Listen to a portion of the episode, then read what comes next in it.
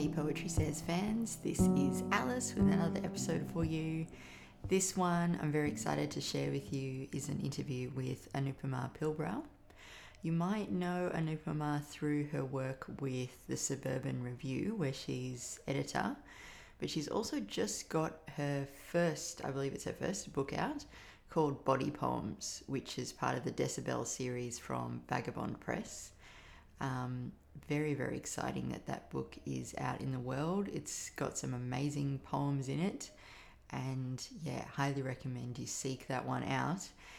It was a bit of a bittersweet chat with Anupama because she was on the eve of leaving Melbourne. She was packing up her stuff, putting things in boxes to head up to Newcastle. And uh, yeah, it was bittersweet for me because I had seen her at readings and little poetry circles that I've been to over the last couple of years, but as is my want, I tend to kind of it takes me a while to get up the guts to introduce myself to somebody, and so I kind of um, knew her but hadn't really had a proper conversation. And then throughout the course of this interview, I am kind of realizing like, oh, this is someone I easily could have been friends with this whole time if I'd have just gotten over myself and gone up and said hello. So it's kind of a, a testament to that, and hopefully it encourages you to uh, not be like me. And if you see someone around a lot at poetry events and you like them, go up and say hi. Don't be shy. so we touch on not only the process of leaving Melbourne and what the differences might be between Melbourne poetry scene and other scenes, but um, we talk a bit about a reading that we both did up in Sydney where Anupama read from Body Poems and just her work in general, talking about um, some of the poets that she's drawn inspiration from, including some Indian poets writing in English and also the influence of the other field that Anupama is familiar with, pure mathematics. And we talk about that in terms of why poetry is important and why a field like pure mathematics is important and why we always have to answer that question as well. And then towards the end, we talk about this idea that I've touched on before in speaking about the poet Jack Spicer the question of where poems come from and whether you can just wait around for them to show up and have that Jack Spicer moment, or whether it's a question of sitting down, having a regular practice, and more grinding it out.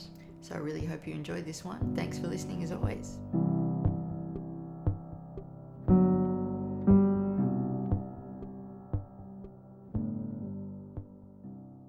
It's always weird starting these. I'm always like, how do you go from a conversation that's not being recorded to one that is.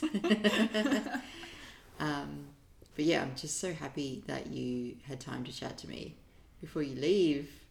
You're leaving Melbourne. That's yeah. crazy. I think part of me is really worried that I'm going to lose like the poetry community over here, but then it's just an opportunity to like find a new poetry community in Newcastle. Yeah. Yeah, well Newcastle has obviously the Writers Festival. Mm. So that's got to be something. Mm. Um, They've actually got two writers' festivals. There you go. yeah, and I'm sure, like, coming from Canberra, which I would assume is sort of a similar size in terms of the poetry scene, um, there's probably something really great about having just a few things that you can really like focus on as well. Mm. Um, one of the things about being in Melbourne is like you look at the calendar and you're like, well, I could just quit my job and do poetry forever. just like attend poetry events forever. Mm. Yeah, there's a lot. There's a lot going on. Mm. Um, yeah, so so what is going through your mind as you're packing boxes and thinking about? Oh, well, I've got I've packed four boxes so far, and two of them are, are my books. So 50% so far is books. Um, I'm trying not to be sentimental about packing mm-hmm. because I really struggle with like sentimentalism because I've moved a lot and like have had to pack up all my stuff so many times. And um, I really get like sidetracked by like memories attached to stuff. Anyway, I was going through my book collection and deciding what to bring with me, and I was like, should I bring the stuff that I really like, like the books that I really love, or should I just bring all the books that I haven't read yet? Mm. and I brought all the ones I haven't read, so like the least sentimental option. Oh, apart from the poetry books, because I don't have that many, so I just brought the ones that I really love. Oh yeah. Mm. Can you, off the top of your head, can you remember what some of those are? Um, I've got a copy of Alison Whittaker's Lemons in the Chicken Wire, which I really loved. I wanted to have a copy with me. Um, uh, I've got Michael Farrell's I Love Poetry just because I really love that book. I haven't read that book yet, um, but I'm excited to. yeah, there's a couple more. I'm like lost in my memories, but Yeah, yeah. yeah.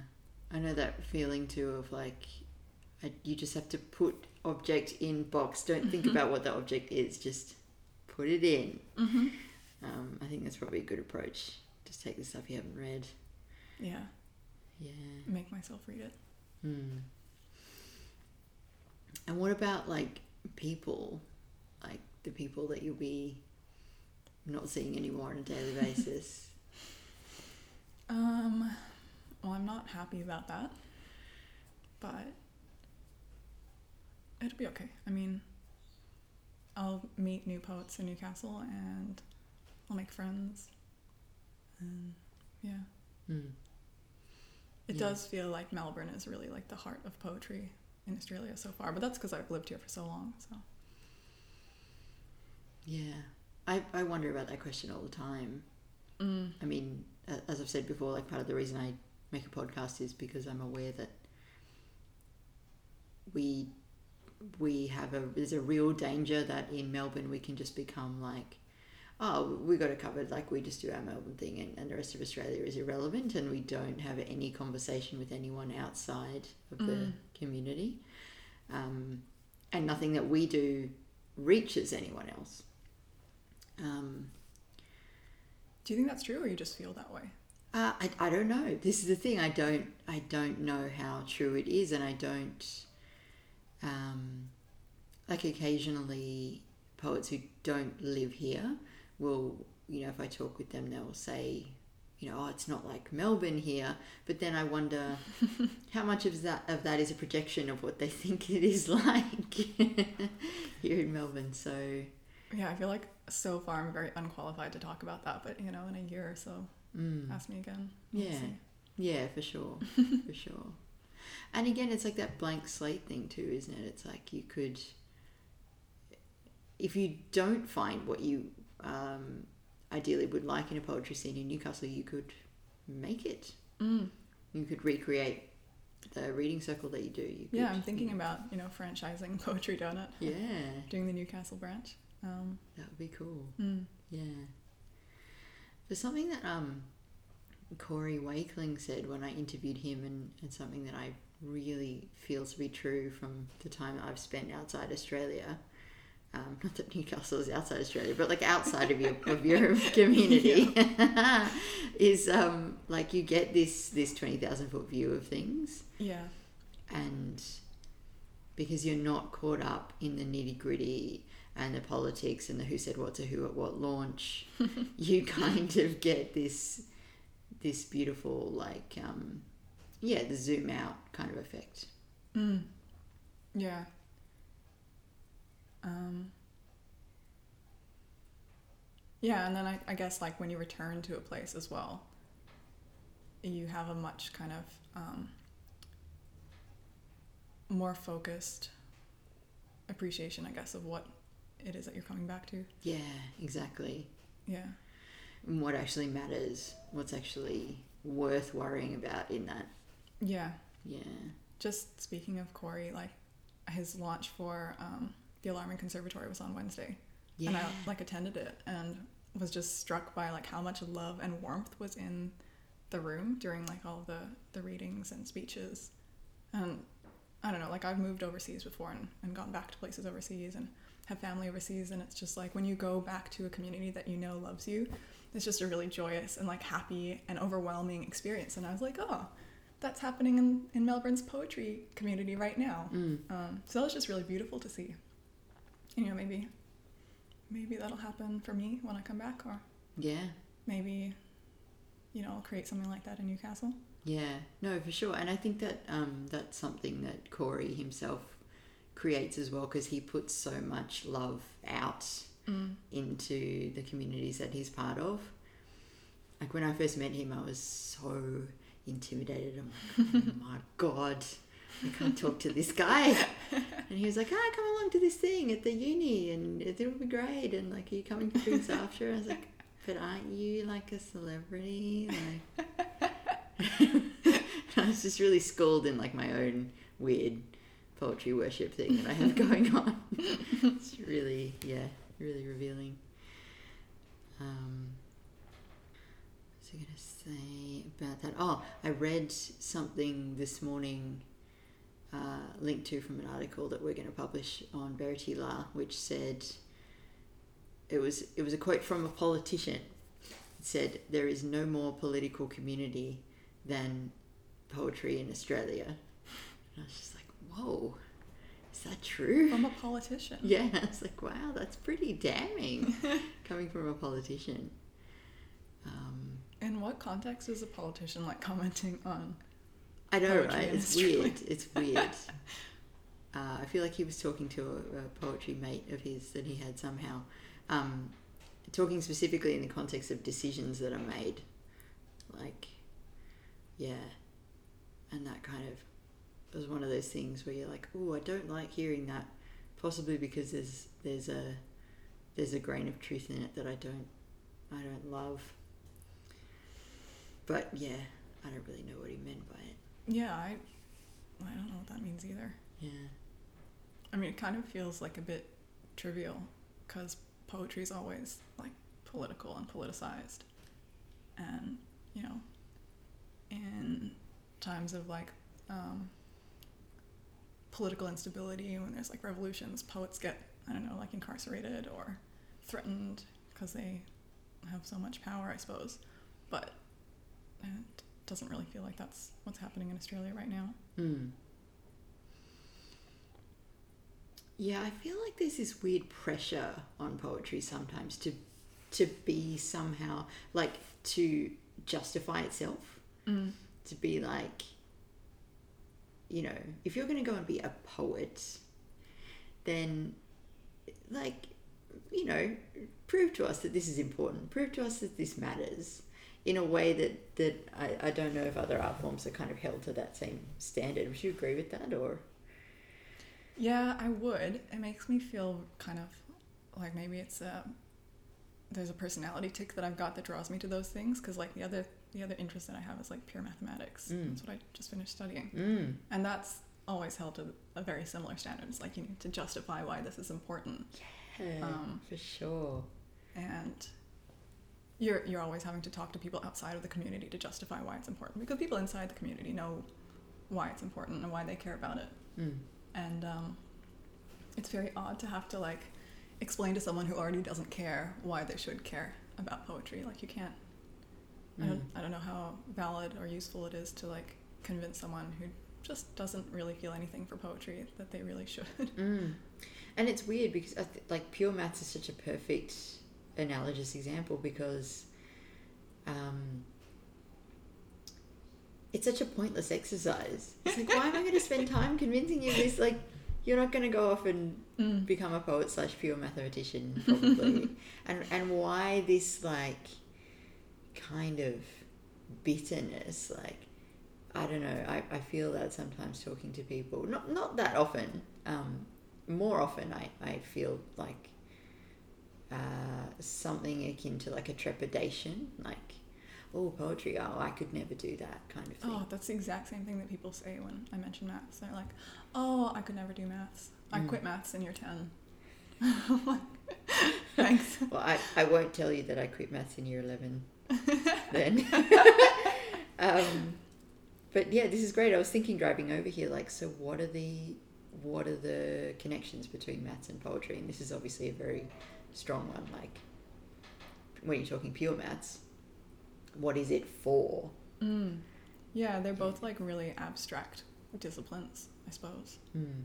Um, that I suppose like if you don't really look too deeply into them, you could say they have no bearing on the real world. Mm. But I mean, I mean they both do. Like I think all art has bearing on the real world, and pure maths does um, kind of inflect other sciences and and does lead to kind of advances in other sciences Mm. as well. Is a little a little bit about also showing what's possible as Mm. opposed to what's useful? Yes, absolutely. Um, I was having this thought. Well, I was having this thought. I had this thought in September last year when I went to an art gallery Mm. and was looking at um, um, well, was like the Newcastle Art Gallery, and they had a show of um, like the Newcastle Art Prize or some art prize. I can't actually remember what it was called, but um, where painters would just send in like paintings, and then they were displayed, and it was up to the like public of Newcastle to to decide which was the highest ranked one, and there was also like a independent kind of set of judges who also decided which was like the, the winner Mm. painting.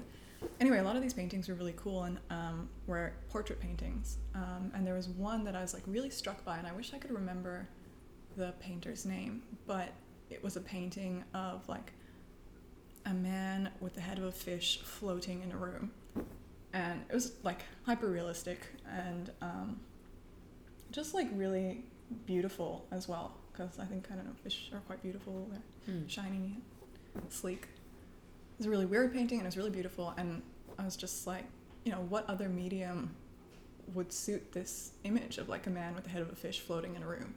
Um, and, you know, I was, I was thinking about like all these different media that we have available to us to create art and the limitations of each of them. And with painting, like you can represent stuff that you might not be able to represent with photography because, well, I mean, nowadays there's CGI and stuff like that. But Mm. you know, painting can represent something that's not physically possible in a hyperrealistic, almost photographic way. Mm. And I was thinking about the limitations of poetry in that sense, and how it differs from from prose, for instance, or um, in in particular narrative prose. Um, like poetry, what I want to do with poetry is is look at simultaneity and and um, images overlapping and stuff that shouldn't really be able to happen at the same time, which you couldn't represent visually Mm. or um, kind of in narrative prose. Yeah. And I was thinking, you know, like we're we're given um, the opportunity to explore potential with poetry Mm. in a way that maybe you're, you're not able to do with other media. Yeah. And weirdly, or perhaps not so weirdly, that's where you get closer to that true representation of what life's actually like. Mm. Um, some days are a bit like a man with the head of a fish walking around. uh, yeah, and, and in fiction, in a novel, unless you are writing outside, I guess, the traditional narrative framework, you, you're going to end up with something with fairly smooth edges, Mm. um, which can be very beautiful in its, in its way. But yeah, Mm. yeah. Because you write short fiction as well sometimes, or Uh, not really. not really? Yeah, not since I finished uni at least. Right. Yeah. Yeah. Yeah.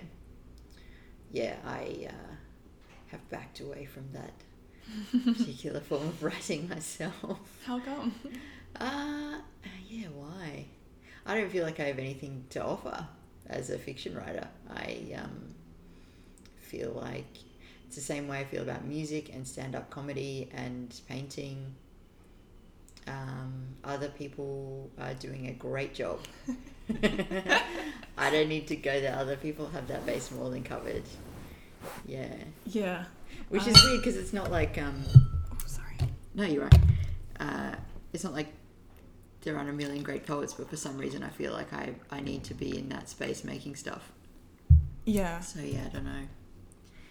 Doesn't really make sense. But th- I mean, there's just something about when I write a piece of fiction, I'm like, God, this sucks. Like I just hate seeing it. You know, I just. Whereas when I write a poem, I'm like, ah, yeah, I, I can work with this. Like this is not an aberration. Um, I think I have a similar thing with, you know, having given up trying to write short fiction when I was in uni. Hmm. yeah, I just didn't really like anything that I'd written. Yeah. I wasn't surprised by it. And I feel like sometimes I am surprised by stuff that I end up writing, some poems that I end up writing. Like Totally. sometimes you don't expect to write something Mm. good, and then it ends up being like surprising and Mm. interesting. And yeah, I don't know. I, I never had that like sense of awe when I was writing, trying to write short fiction. Yep. Um, It's such a pleasure, isn't it, when you you sort of lean back from the keyboard and you're like, oh wow, I did not know that was there. That is cool. yeah, Yeah. yeah. Um, it makes me wonder about like you know other forms of inspiration that other kind of art practitioners have. Mm. Because sometimes it really feels like something else is moving through me onto the page, not me. Like I'm not conscious of what I'm writing. Yeah. But Yeah. I I did a little bit of reading for uh, an episode a while back about um, Jack Spicer, who's a, a, a US poet from back in the day. Not a very happy guy.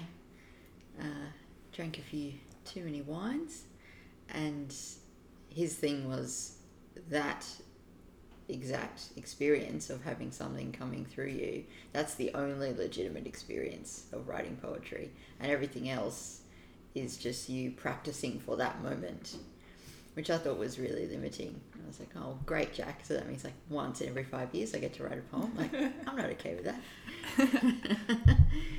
But yeah. um, well, it's probably a spectrum, right? Mm.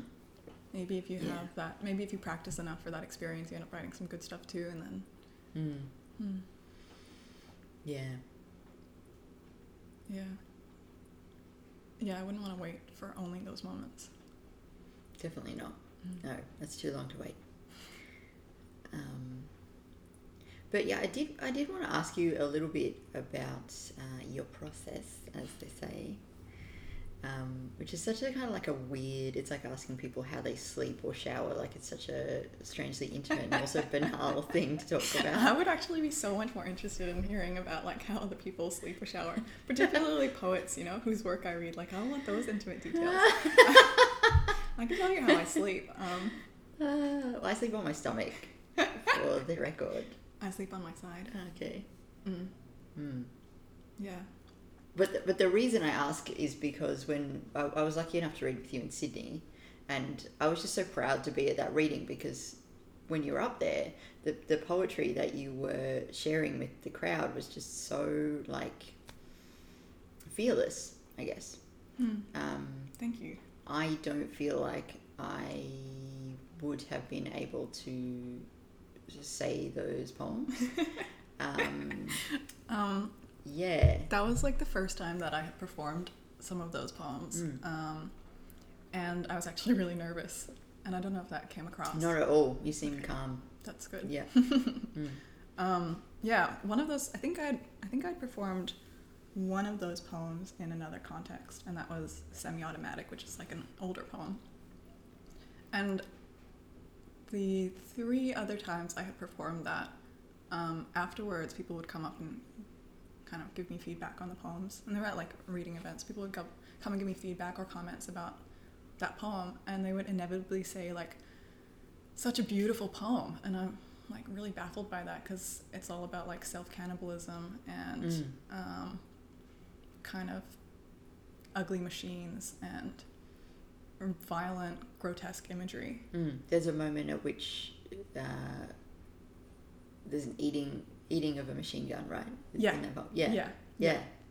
and you know like the final image is of like the body just eating itself into nothingness. Right. Um, and you know, like there's been readings where I've only read that poem, and someone has come up afterwards and been like, "Your poetry's so beautiful," and I'm like, "Oh, thanks, I guess." That's super interesting. do you think beautiful is code for? Do you think it's code for something, or do you think it's just like I can't think of anything else to say? I think it's that they don't know how else to like talk about poetry, because I Mm. guess I want people to come up and be like, "That was really disgusting and Right. grotesque." Yeah. Um, but nobody ever does that, and I feel like they never will, because it's not really a very nice thing to say to someone that you don't know. Yeah. Maybe. Um, and you know, my sister has read all the poems in Body Poems, which all these poems are going to be in. Um, and her first feedback was like, "This is disgusting. Like this is nasty." and I was really pleased by that because you know she's able to be that honest with me. Yeah, but cool. um, yeah, at that reading in Sydney, um, I had never read some of those poems before, and I was a little bit worried about reading the ones that you know mention like feces or um, like vomiting stuff like that. hmm And I was like, I'm sure at the end of this reading, nobody's gonna say that they were really beautiful because they're like really kind of, hopefully nasty and shocking. Um, but like inevitably, two people came up to me afterwards and were like, "Those are really beautiful. Thank you." Maybe that it's sort of a way of saying like, I appreciate it, Mm. but I yeah, take it as a, a compliment. Like Yeah. I'm, I'm not trying to um. Yeah, I don't. I don't want to complain about people saying nice to, stuff to me about my work, but it still kind of surprises me mm. Because like I kind of think like how much more shocking do I have to be for nobody to say that? what a great question. How much further do you have to take it? Yeah, Mm. yeah. Mm. Yeah, well, I, I used the word fearless before, and I think um, I'm saying fearless because I'm covering up from saying like, uh, like some. There were moments watching you read. it, like, I was scared. I was like, Like when? well, there's what there's one particular um, image from one of them where he, I, I just love this so much. I love that this is in a poem. But you talk about uh, having your period and how it clears out your bowel. I'm just like, yes, say those things. Please say. Like it's so great to have it said. But also, I'm like, whoa, you're saying this thing. yeah. It's great, but it's so scary. yeah, that Yeah. one. Yeah, I was a bit nervous about that moment. Um, Yep. I also didn't know how universal it was, right? Because it's not really something that gets spoken Oh, about. yeah, I think I read about it in Dolly or something. Um, Yeah. Makes me feel like I need to do more research to Mm. find out how common these experiences are. Mm. Because that's what I was hoping would happen. Mm. But um, yeah, thank you. Um, yeah, it's super interesting about this word "beautiful" though, because I think, I think when you asked me a little while ago to, to write a little bit about your work, I think I did use that word at one point. So now I'm like, oh, maybe I should go back and like, can I? I don't know if I want to have used that word now because it is. It's kind of like a catch-all. I don't Um, remember feeling what I feel when people say that it's beautiful right after a reading. Okay, In good. that thing that you All right, that's but- good. Good. Good. Um, yeah. Um, I mean, I feel like I can appreciate the word beautiful sometimes in my work because I think it's like joyful and, and joy is beauty. It's mhm. beautiful, I suppose. So I do get that, but I don't think of like, you know, the joyfulness of my work as being the primary um, feeling Mm, or intention mm. Of it. Like, I think the primary intention is really just to gross people out. Right, I was going to say, yeah, if there's a primary intention, there must be something like that, like to shock, Mm. to shock people into some kind of awakeness. Yeah. Um, do you are you conscious of it being uh, writing against any particular kind of poetry? Like when you're writing, are you thinking, I'm not writing this kind of poem, I'm writing that kind of poem? Um,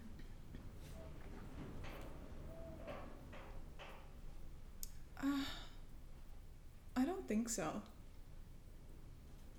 Um, I often feel like I'm not really reacting.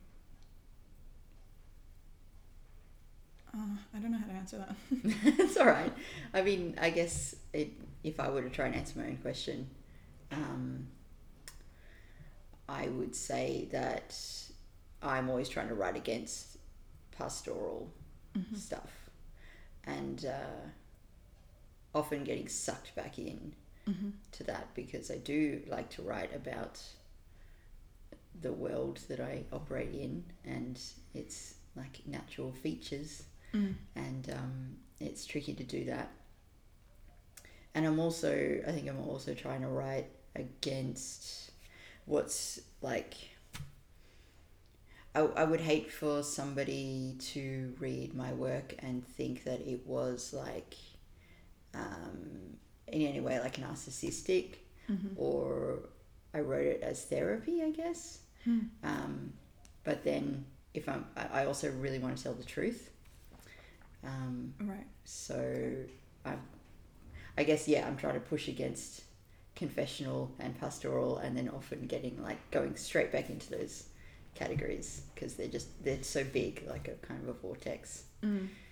Um, I Yeah. think I'm maybe not like nowadays reacting to like confessional kind of writing, but when I was like starting uni, I guess, and like starting to do poetry classes and like reading more poetry, um, I remember kind of feeling like a bit revolted by confessional poetry. mhm.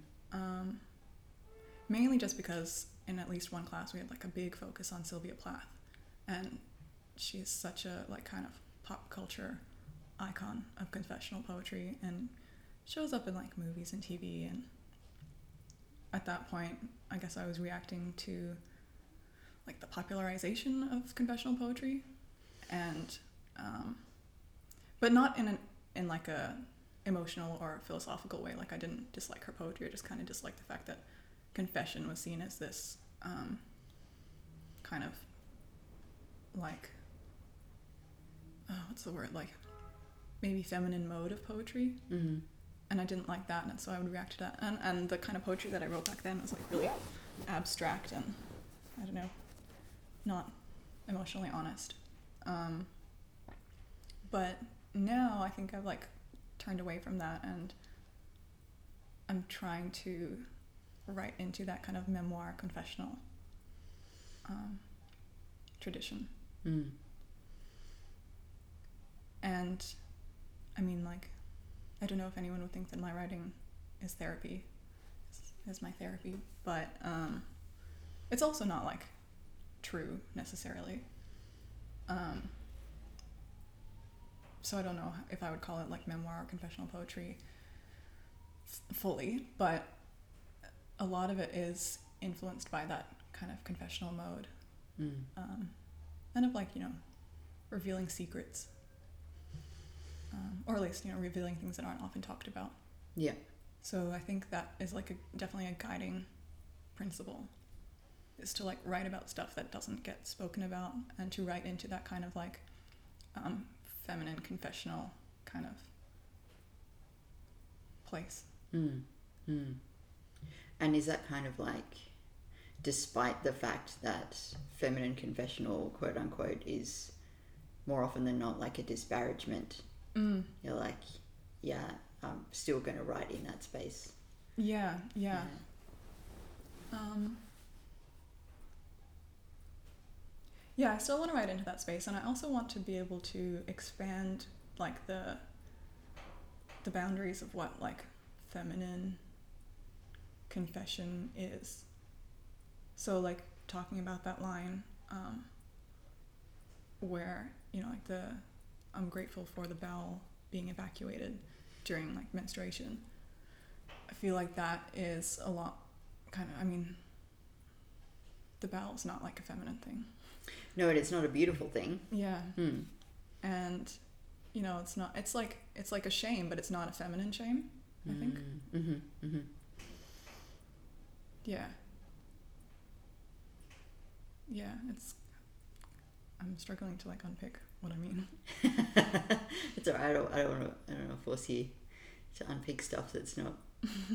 you don't have to. I just want to talk about the bowel a lot. and you should. I hope someone says next time, "My God, those are very scatological poems." That's a, they just have to describe them and just be like, Yeah, "Wow, yeah. you're really interested in the bowel." Yeah.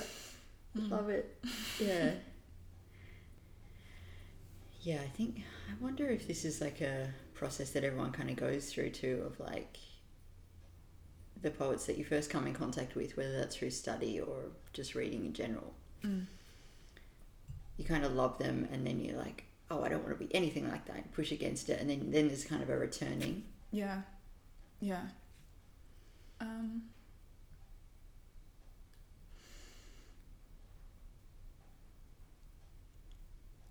Yeah, I don't know how conscious the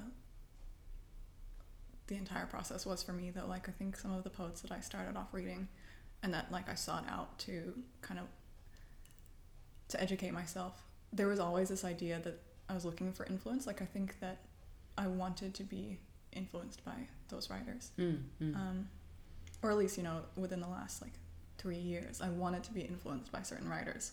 Whereas when I started uni and was like just writing poems for like introductory creative writing classes, um, there was always like a shame of being influenced by other people. And I think that's unreasonable because like there's no way that I'm going to go through a writing career and not be influenced by yeah. other poets. And so I think, you know, probably three years ago, I was like, maybe I should try and connect my writing somehow to like a poetry tradition that I admire. And like sought out, sought to educate myself by reading like Indian poets writing in English, Mm-hmm. like some of the first Indian poets writing in English. Um, and like was really interested in the confessional mode in in some of those poets. Um, so I think that was like really conscious for me. Like I wanted to find poetry that kind of uh, that I was like historically connected to, but also really excited me and that like kind of in in how emotional it was. Mm, mm. Yes, it's kind of like you find you, you don't try to somehow be this like original, uh, you know, I'm only writing purely from myself Mm. kind of writer. Consciously seeking a Yeah. corner of the poetry world or house that you're, you're like, okay, I'm gonna I'm gonna take from this as a real like Mm. deliberate thing. Yeah, that makes a lot of sense. Yeah. What What did you find when you went to those poets? Were there things that were markedly different, or things that were the same Um. From what? from what you had been like the Sylvia Plath kind of Oh, intro? Right. Yeah, yeah, yeah. Yeah. Um. Well, so one of the poets that I like went and found was, I mean, I think she's been called like the mother of confessional Indian poetry in English or something like that. Her name's Kamala Das. Mhm. Um, and like, I- I can't remember the years that she was writing, but her first collection was called Summer in Calcutta. I think it came out in the 40s. Um, and like, I suppose in comparison to Sylvia Plath, who was one of the few like confessional poets who I'd read at that time, um, just because I was reacting against it. Yeah. At that at that stage Mm.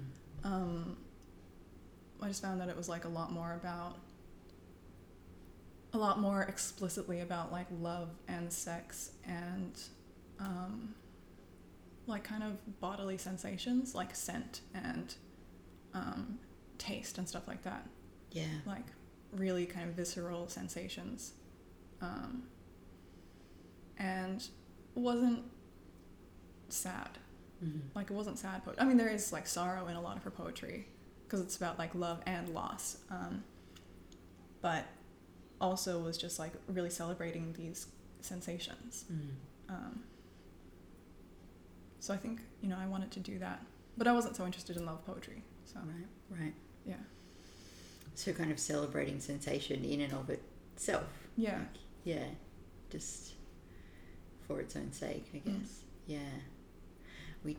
I, I can't think of. uh, I'm sure that somebody else can, but I can't think of an Australian poet who is super interested in. Um, yeah, like the senses, just for their own sake. Mm. Uh, whoever is thinking of that poet, please let me know who it is who I'm missing. I'm Yeah. sure. Yeah. I would like to know too. Yeah. I wonder if there's like a certain, um, I don't know, like squeamishness, embarrassment, like it's uncouth somehow. I don't know, Hmm. or just yeah, it's not a preoccupation. Yeah. It's interesting. Um, you mentioned before we started recording that you were born in New York.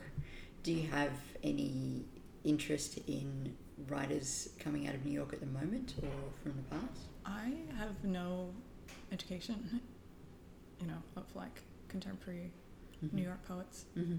Um, so right now, no, but I'm like excited to have my mind changed if somebody wants to point some out to me. Cool. Oh, I, I will. Yeah. I will. Before I leave, I'll give you a, a list. Um, I was actually going to bring, like, I bought, I went to Hill of Content yesterday and bought like three poetry books like a crazy person. I, don't- I did not need more poetry books. I was like, oh, they have this and this and this. I was going to bring them. Um, but then I thought, no, that's a bit weird. But yeah, we'll, we will talk. Um, I don't really know many like contemporary American poets. mhm. Yeah.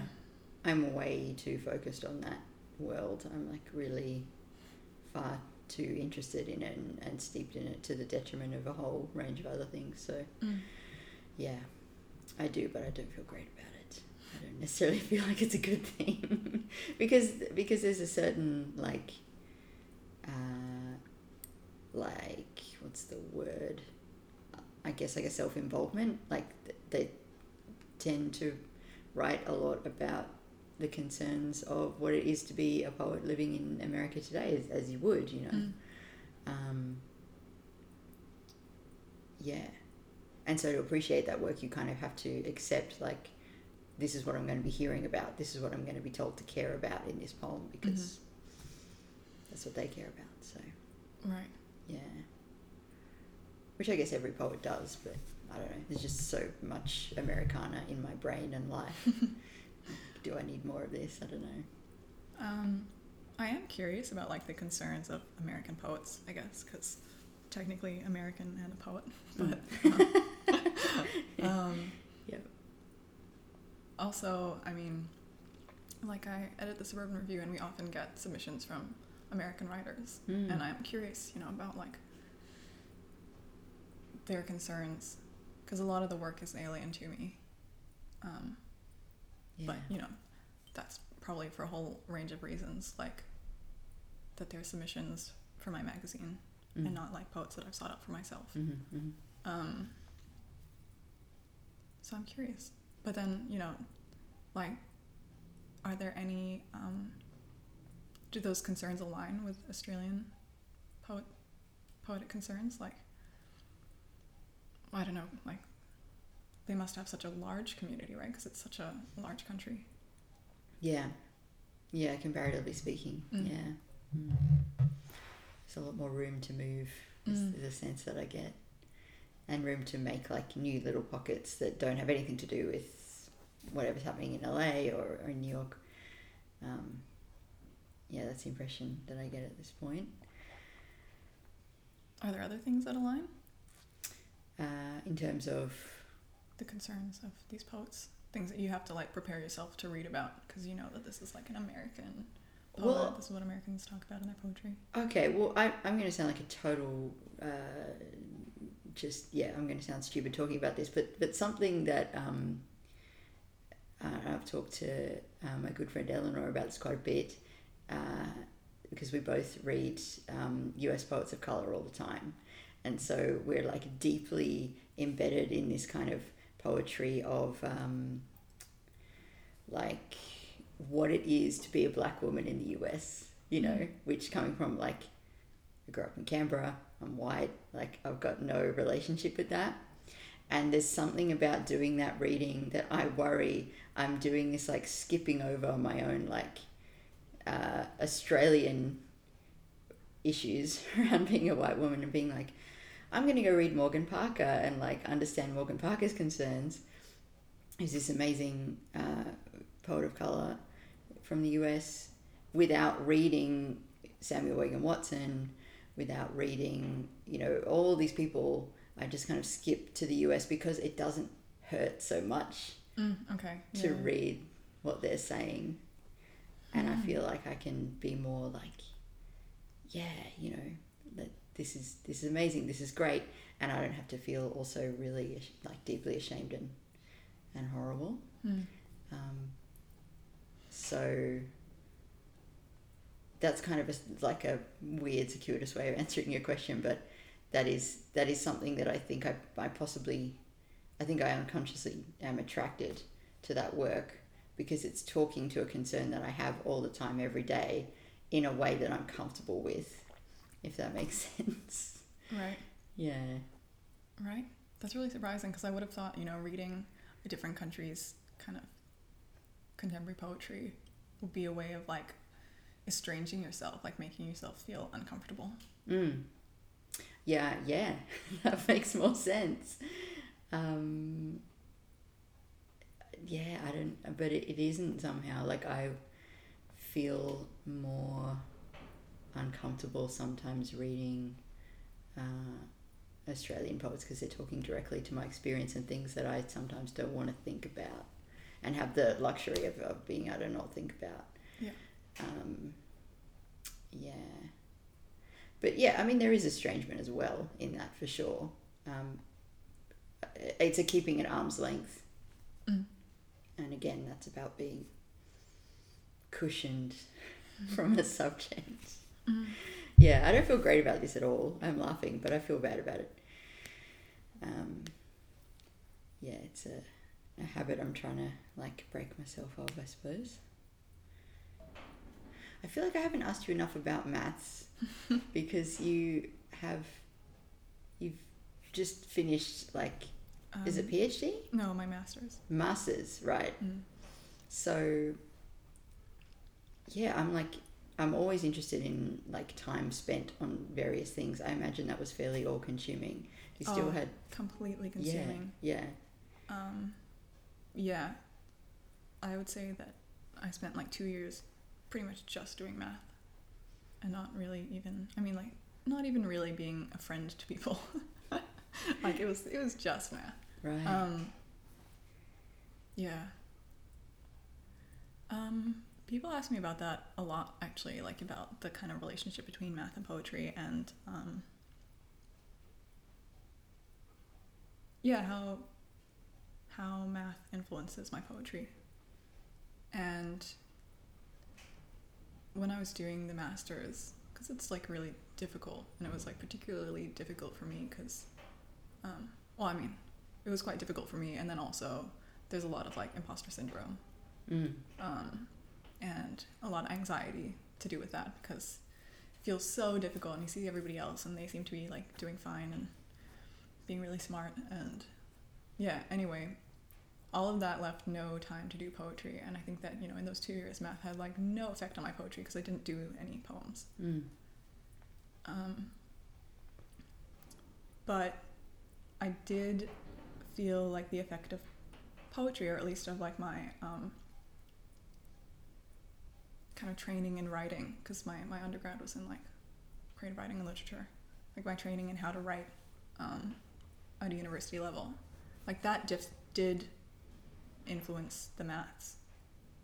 Because maths is like very much about writing and communication or at least you know, pure maths is. I can't talk about all math, but um, yeah, I felt like you know, every time I was writing a sentence for my thesis, I was concerned with like the structure of it and like the easiest way to convey information and like the most beautiful way to write out you know these sentences and these paragraphs um, for a document where I mean like you are expected to write clearly and there's like an expected style to Mm. writing but also you know like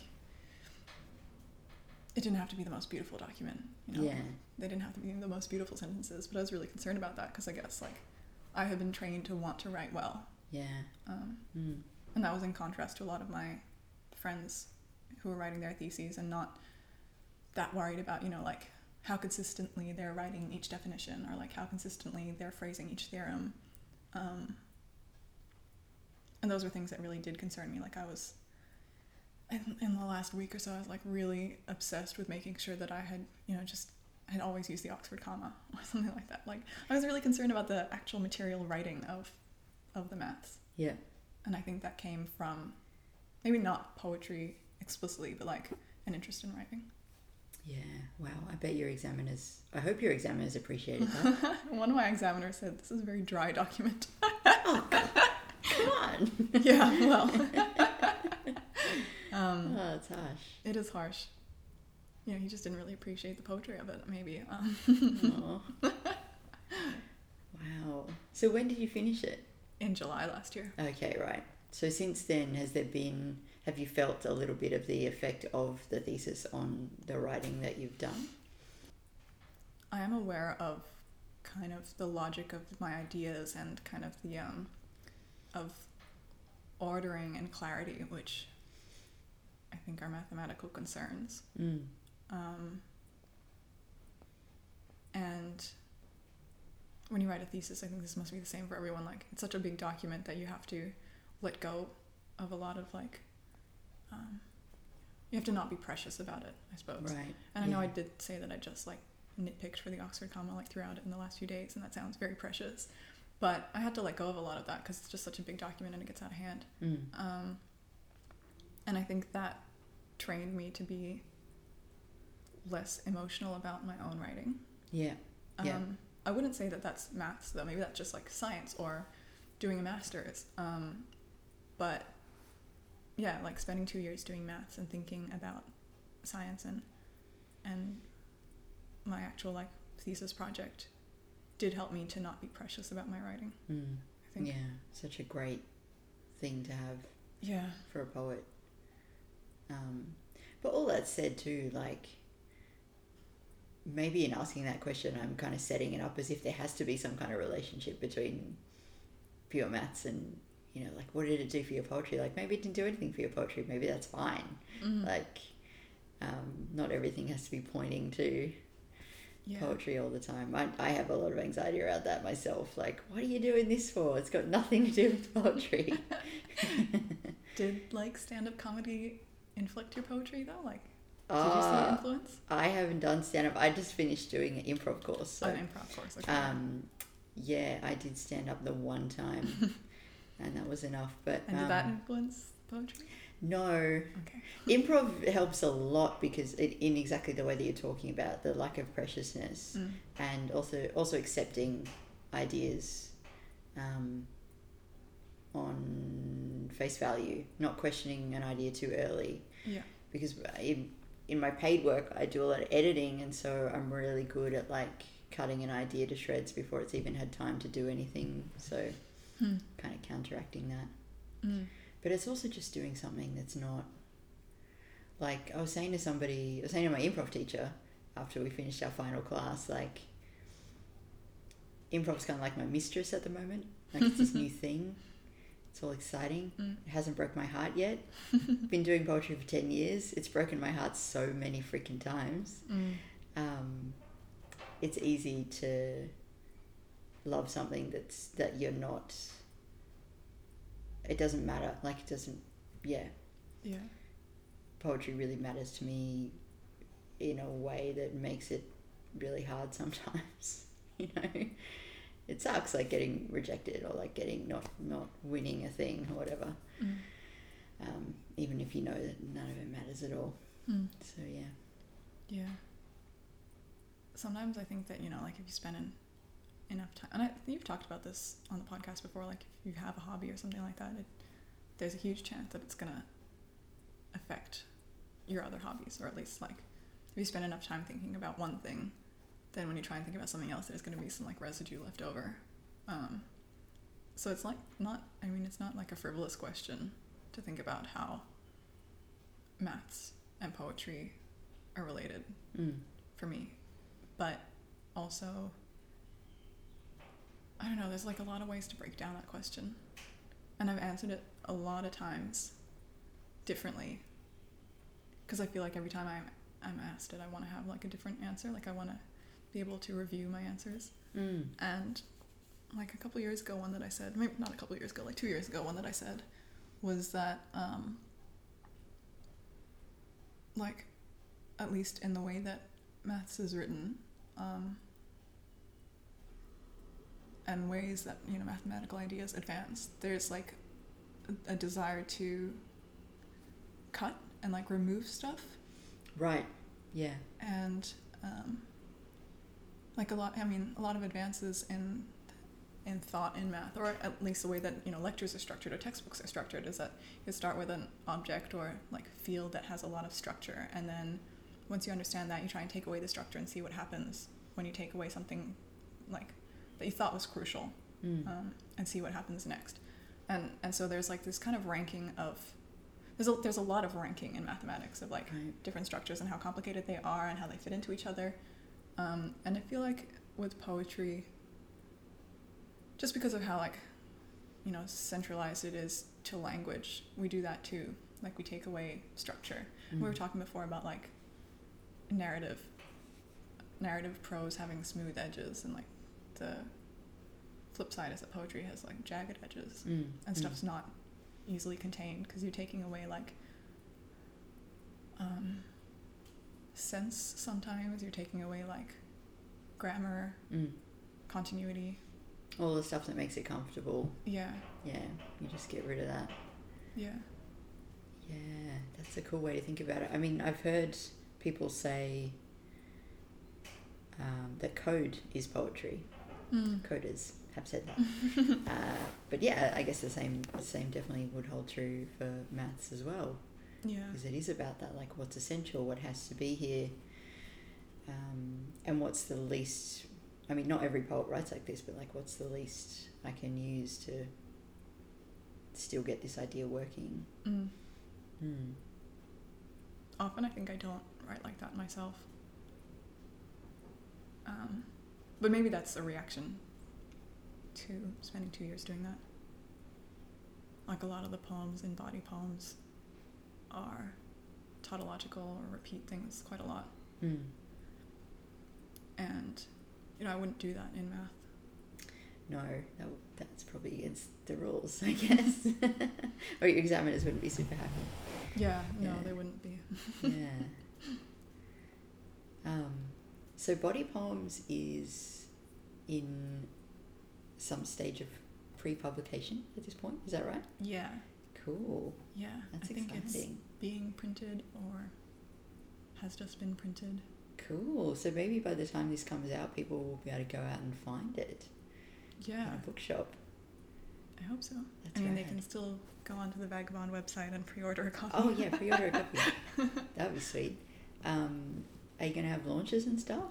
Well, I don't know because I'm going to be in Newcastle, so I guess it kind of depends. Because it's um a series of chapbooks, Okay. so I don't know if they would want to launch them all at the same time. In which case, you know, if I can't make it down, I can't make it down. Right. I didn't realize that. It's a series. Okay. Yeah, Um, Decibel's third series. They've got ten poets, um, and Michelle Cahill and Dimitra Harvey are the editors. right. Oh, cool. Okay. Oh, well, they should just have a big. A big party. You know what you guys should do? Just have a big launch. Listen to me. I know what I'm talking about. Um, oh, that's really cool. Great. I can't wait to own these poems. They're going to be on my shelf. That's going to be great. Um, yeah. Have I uh, left anything out? Is there anything else you that's on your mind that you wanted to talk about before we wrap up? I'm so scattered to start off this interview, but I, I don't have anything on my mind. you didn't seem scattered at all. Um, yeah, it's a it's a crazy thing to be like like days away from making that kind of a move. I know that feeling. It's Yeah. weird. Yeah, I feel like it's kind of. Here's something we can talk about. It's like blocking up my ability to write stuff. Like, I think my last writing deadline was like a week ago, and after that, I was like, okay, thank God, I don't have to do any more writing stuff for a little while, so I can just Mhm. focus on packing and, you know, setting up stuff and organizing stuff. Um, but, you know, I've got a tendency towards like procrastination and putting things off, and I feel like I often put off writing. Mm. Um, One of the easiest things to put off. yeah, Yeah. Yeah. You know, it's maybe that's part of my process. I mean, like I do end up writing, so it's not all bad. But Yeah. I don't I don't have a way of like you know, I don't have a very strict practice or a rigid like sit down and write for 2 hours every day and see what happens. Do Mm. you? Uh, at times, I have done that. I don't think, to be honest, it's any more for me. It's any more useful than just doing it when I can. Mm. Um, I think you get more words Mm. per you know raw hour, but um, The quality is not that great. well, sometimes the quality is really questionable. Uh, but then it's sometimes it's really questionable when you're waiting for your Jack Spicer moment as well. So, Yeah. um, this is why this this question comes up every time I talk to someone because it's not, it's just a ongoing conundrum. Um, I have started to think about it a bit differently recently, in two ways. One of those being that um, pr- being productive, a productive writer is a little bit like, why? What's the point? What are you Yeah. actually aiming for there? And then two, just having a bit of faith that the fallow periods or the times when you're not writing are also, you know, they're all cliches of like you're having experiences you can write about, you're giving your brain a break to do something else Mm. and when you actually do come to write something you won't be running on empty Mm. and that's definitely when i say it out loud i'm like wow that sounds like a real like you're dodging Yeah. writing there but then you just have to have faith in it sometimes because Do you think you can have too much faith? Because I yes I uh, had this. I was like, you know, waiting for you to arrive today, and I was like, what is she gonna ask me? And I was, I knew that you were gonna ask about process, and um, yeah and I was like, you know, if she asks me about process, I'm gonna talk about. I'm gonna have this image to talk about my poetry, and you know, here I have like worked it into the conversation. yep that's good But, Yeah. um, it's like I think the way that I actually end up writing out poems is that I get these like like a little rock in my head, and then my head is like the rock polishing machine where Mm. you know you put it in there and you just put it on for 20 minutes, and at the end of the 20 minutes, your rock comes out and it's shiny. Mm. It's like a beautiful gem. I don't know if you know what machines I'm talking about. i don't i want to say autoclave but it's not that It's I don't know else what the word is for it. But yeah, a machine that like rattles your rock around on like a sandpaper inside, and then at the end of it, it's like a polished and shiny gem.